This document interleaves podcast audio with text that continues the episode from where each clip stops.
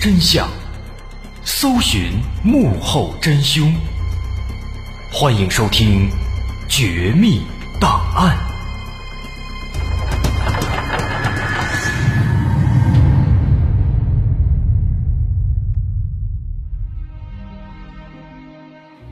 还原事实，探索真相。欢迎来到今天的《绝密档案》，我是大碗。日本东京大学附属医院位于日本东京都文京区。一九九九年九月三十日下午，医院外面忽然铃声急作，两辆警车和一辆救护车飞驰而来。看起来这似乎是一次十分特殊的急救，因为从车上下来的所有人全都穿着隔离防护服，而车上的患者也全身都被缠满了防护布。负责这名患者的医生是专攻辐射研究的钱川和彦，他有着三十几年的治疗经验。在当天早些时候，他就已经提前接到了医院领导的指示，会有一位非常特殊的病人来医院里看病，说是受到了核辐射，但是其他的信息一概没有透露。此时看着救护车上的患者，钱川猜测。这位神秘的患者大概是凶多吉少了。首先，病人被安排到了普通的单间病房，护士把患者身上的防护布一层层拆下来，发现眼前的患者和他们想象的不太一样。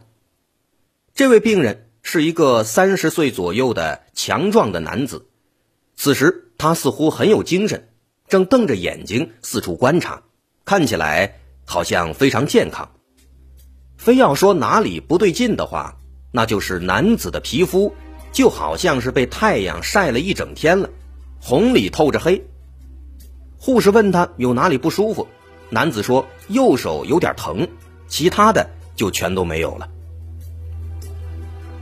很快，钱川医生也来到病房，和护士一样，他对患者的情况也感到很吃惊。虽然说男子的皮肤看起来颜色不太对，但是他意识清醒，能正常的说话交流，身上也没有其他受到核辐射的病人那样有灼烧的现象。这个情况让前川医生暗自松了一口气，心想这个病人也许没有那么严重，于是就安排护士按照正常流程给病人做检查，先了解一下大致情况。然而，前川医生无论如何也不会想到，这位男子将会成为他这辈子永远都忘不掉的病人。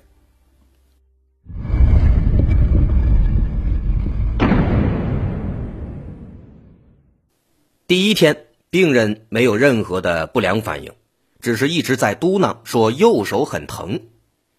但是在经过第二天的体检之后，出来的结果却让所有人大为震惊。我们知道，人类的染色体包含了我们所有的遗传信息，它们各自都有自己的编号和排列顺序。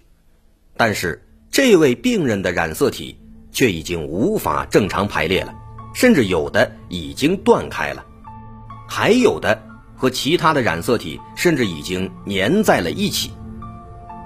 这是一件非常可怕的事情，这说明这位病人在作为一个生命的最基础的构成上，已经出现了严重的问题。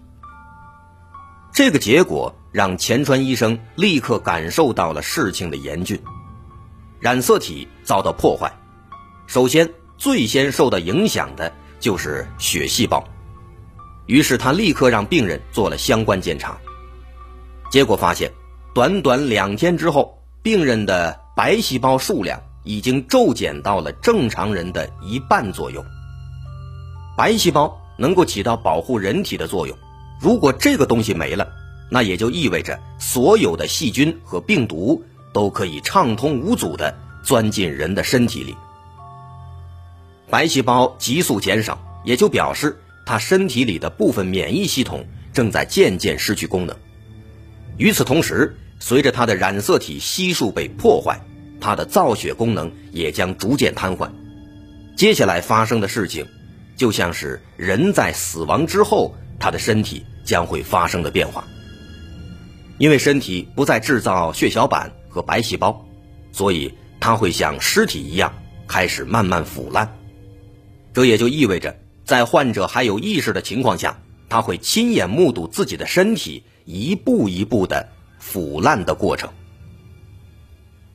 染色体完全混乱和破碎，体内的任何组织也就完全无法再生了。首当其冲的是代谢速度比较快的组织。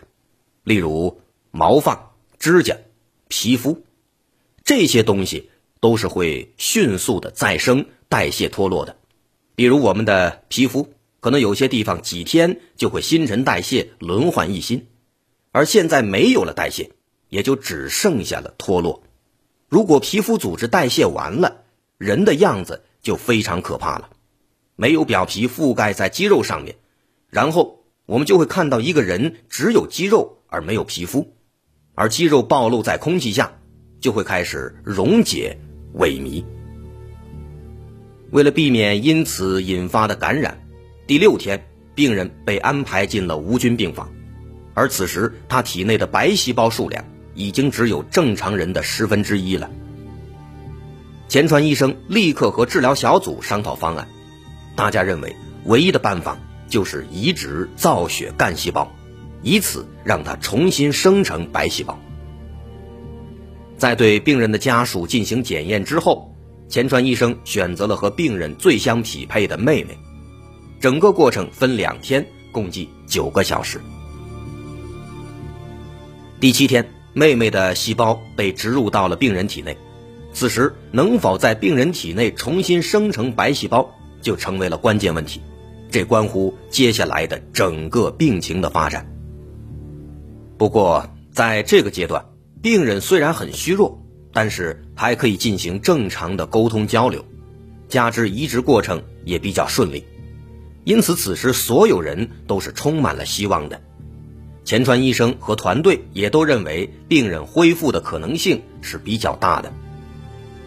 但是在一天之后，他们就会发现自己还是太乐观了。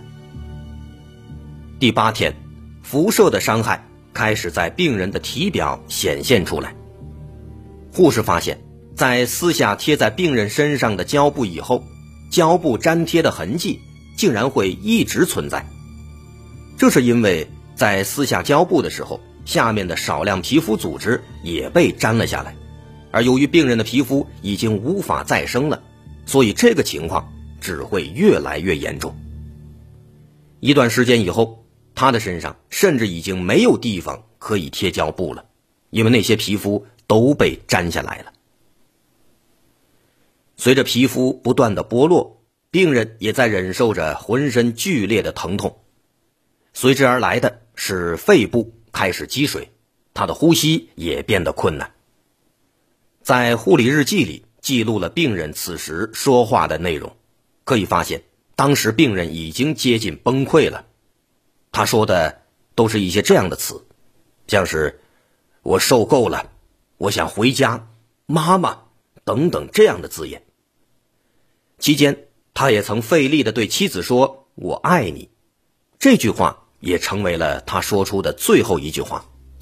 因为为了保证呼吸，只能给他的气管插管，用上了人工呼吸机，因此他已经不能再说话了。于是，从第十一天开始，无声的战争开始了。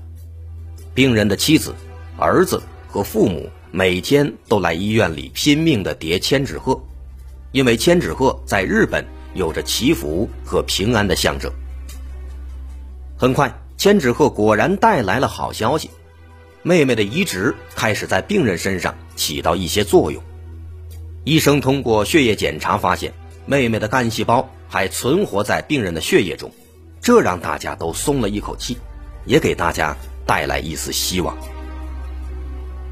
然而，这种情况只持续了仅仅一周，一周之后，情况再次急转直下。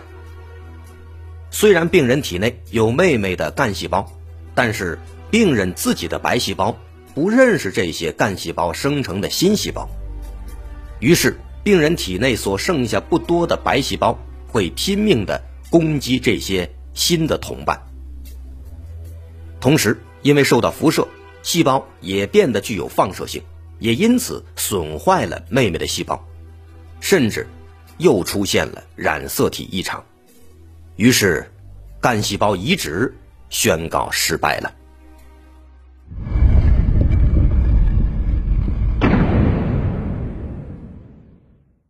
病情的恶化不只体现在血液和皮肤上，在给病人做过肠镜之后，发现病人的肠黏膜已经变成了白色，从肠壁脱落下来，并且还伴随着少量出血。于是很快，病人开始严重腹泻，甚至有时一天的排便量会超过三升。三星期后，肠道开始大量出血，最严重时半天之内。就必须输血十次，他的皮肤表面也开始渐渐的往外渗血。当然，如果那还能称之为是皮肤的话，更加恐怖的是，他的眼球也因为干燥开始出血，看起来好像在流血泪。此时，虽然已经用上了所有可以使用的药物，甚至在临床试验阶段的药物都已经开始用了。但病变还是以飞快的速度扩散到了全身。为防止失去太多水分，医生尝试给病人植皮，但是新的皮肤根本无法在他体表生长，因此护士们没办法，只好给他不断的缠上纱布。这个过程的疼痛是常人无法想象的，由于病人无法说话。他只能靠着仅有的一丝力气，微微的扭动身体，但是每一次扭动又会带来更加剧烈的疼痛。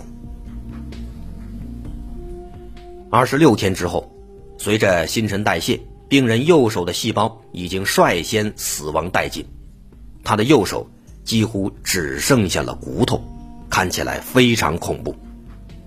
接着，他的肺、肝、肾等等器官。因为收不到足够的营养，其功能也在急剧下降。此时，病人的肺已经无法自行呼吸了，只能依靠人工的方式来灌入气体，强迫肺部扩张和收缩，而这会让肺部周围的器官感到剧烈的压力和疼痛。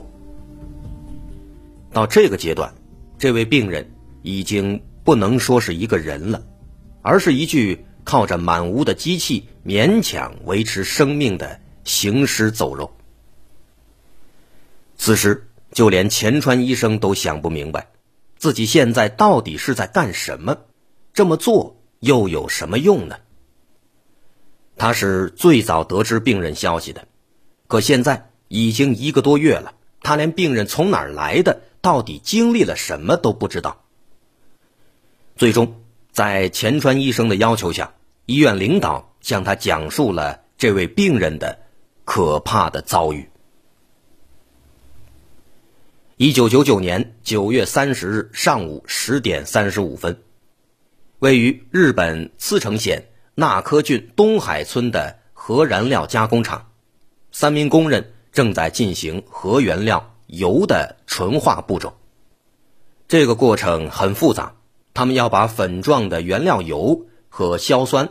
配制成粗制硝酸油溶液，接着把溶液倒进一个大型的沉淀槽中，产生化学反应，最后得到精致的浓缩硝酸油溶液，以实现核燃料中油的回收。在这过程中，为了缩短工作时间，一位名叫小原里人的工人，把一个桶里的富含有铀二三五的硝酸盐溶液，通过一个漏斗。直接倒进了沉淀槽里，但是这是违规操作。正常操作应该是先把原料投入到溶解塔的硝酸里，再用泵把溶解之后的物料送入储存塔，最终制成硝酸油酰。但为了赶时间，小原理人选择了错误的捷径。此时，另一位名叫大内久的工人。正在帮他扶着漏斗站在沉淀槽旁边，等着小原理人往里面倒。而第三名工作人员在距离沉淀槽几米远的办公桌上工作。根据测量，这个沉淀槽的油临界质量只有五点五千克，也就意味着这个槽里最多只能倒入五点五千克的油，而这名工人却直接把七桶二点四千克的油粉和十升的硝酸盐溶液全部倒入了沉淀槽里。这直接导致沉淀槽里积累了十六点六千克的油，于是立即引发了链式核裂变反应。一瞬间，三个人都看见了刺眼的蓝色闪光，这表示在沉淀槽里发生了一次剧烈的铀核裂变。伴随着蓝色闪光，大量的中子和伽马射线快速发散出来。而用右手在沉淀槽上方扶着漏斗的大内九，成了被袭击的主要对象。这位大内九就是那位病人。后经过测算，小原理人距离辐射源一米，遭受了六到十戈瑞的辐射；而距离辐射源最近的只有零点六五米的大内九，遭受了十六到二十三戈瑞的辐射量。这个辐射量是。普通成年人一年所能承受的辐射量极限的两万倍，由此，大内九出现这么严重的病情也就不足为奇了。在治疗两个月之后，大内久已经几乎没有了人样。由于没有了皮肤，他全身大量出血，只能依靠不断的输血来维持生命。因为需要把新输进来的血液送到全身，他的心跳已经每分钟高达一百二十次。这种超负荷的工作很快导致了他心跳停止。虽然在实施急救之后，他恢复了心跳，但此时大内久的大脑、肾脏已经全部瘫痪了，只剩下心脏还在勉强配合机器，让这具身体活下去。第六十五天。大内久的血液再度出现异常，病变几乎毁掉了他所有的红细胞。此时，所有医护人员已经山穷水尽了，前川医生也彻底没有了办法。第八十一天，家属告诉医生，如果心跳再次停止的话，就不要急救了。于是，第八十三天的晚上，大内久终于停止了呼吸。在常人难以想象的折磨中，彻底解脱了。他的工友那位违规操作的小原理人，也在治疗两百二十一天后停止了呼吸。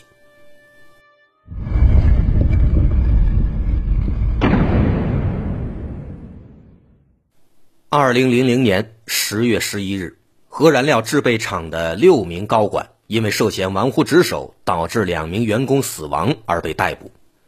警方花了一年多的时间调查这起核事故，并最终得出结论：是系统性的违反规则和缺乏安全措施，共同导致了这场灾难发生。二零零三年三月三日，工厂的负责人小岛健佐被判处五年有期徒刑，缓期三年执行，并处罚金五十万日元。其他五名高管也分别被判处了最高三年的缓刑。这场无声的战斗也为后世留下了深远的影响。面对肉眼可见的恐怖的过程，人们深刻认识到，面临核辐射时，现代医学是如此的无力。钱川医生也说：“人类创造的东西一失足便是万丈深渊，这万丈深渊。”是医疗人员未曾涉足过的，不管拥有多么先进的医疗手段和设备，我深深感到有些事物是无法战胜的。的确，人类利用核能初衷是美好的，威力强大的核能也总能给方方面面带来便利和好处，但是它也是无情的，如果不能做好控制，它也将伤害所有的生灵。那些为此牺牲的人们，不应只沦为痛苦的回忆，更应让人们重新反思如何在保持发展的同时，避免灾难的发生。大内九的故事到这儿就说完了。我是大碗，如果您喜欢，欢迎关注我的微信公众号，在微信搜索“大碗说故事”，点击关注即可。感谢收听，我是大碗，咱们下回再见。